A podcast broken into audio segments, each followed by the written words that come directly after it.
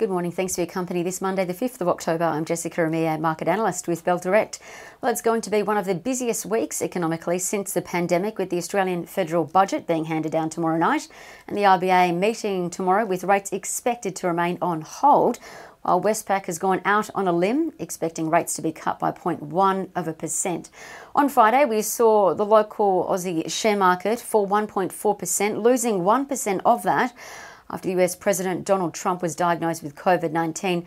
In terms of how US stocks ended Friday as well, investors continued to sell uh, out of tech stocks and instead rotate into economic recovery stocks, buying into industrial, chemical, and oil and gas companies like United Rentals, Devon Energy, and Apache.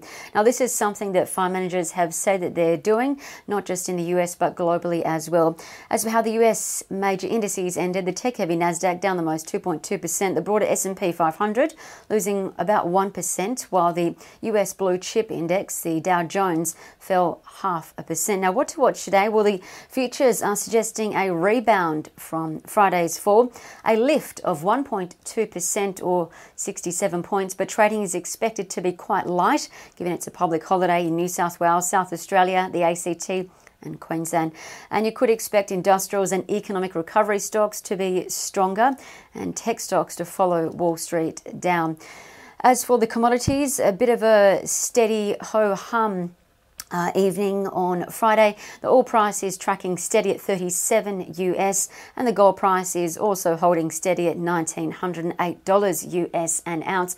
On the economic side of things today, two economic readings are out locally NAB consumer confidence numbers, as well as services sector data out later today that will be closely watched. As for trading ideas, that could be worth a look. Software Insights business called Integrated Research IRI was upgraded as a buy Bell Potter with the new $4.25 target on the back of the company releasing new products and renewing licenses.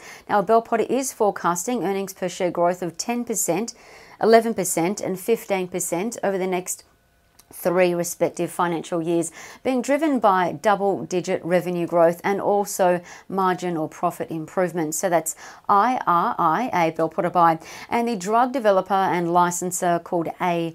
AFP Pharma, AFT is their ticker code, was upgraded as a buy bell Bell Potter uh, with a new $5.11 target after seeing a strong sales lift in over the counter medicines associated with the protection of COVID 19 infections. Now, AFP Pharma or AFT is awaiting the potential for uh, approval for Maxigesic tablets in the US. Now, this is a $2.7 billion US market, and approval is set to be released if it does go ahead early November. So keep an eye on that. That's AFP Pharma. AFT is the ticker, a Bell Potter buy. And lastly, keep an eye on two stocks, Black Cat Syndicate BC8 and Amaysim AYS, both showing strong bullish charting signals, trends according to Trading Central.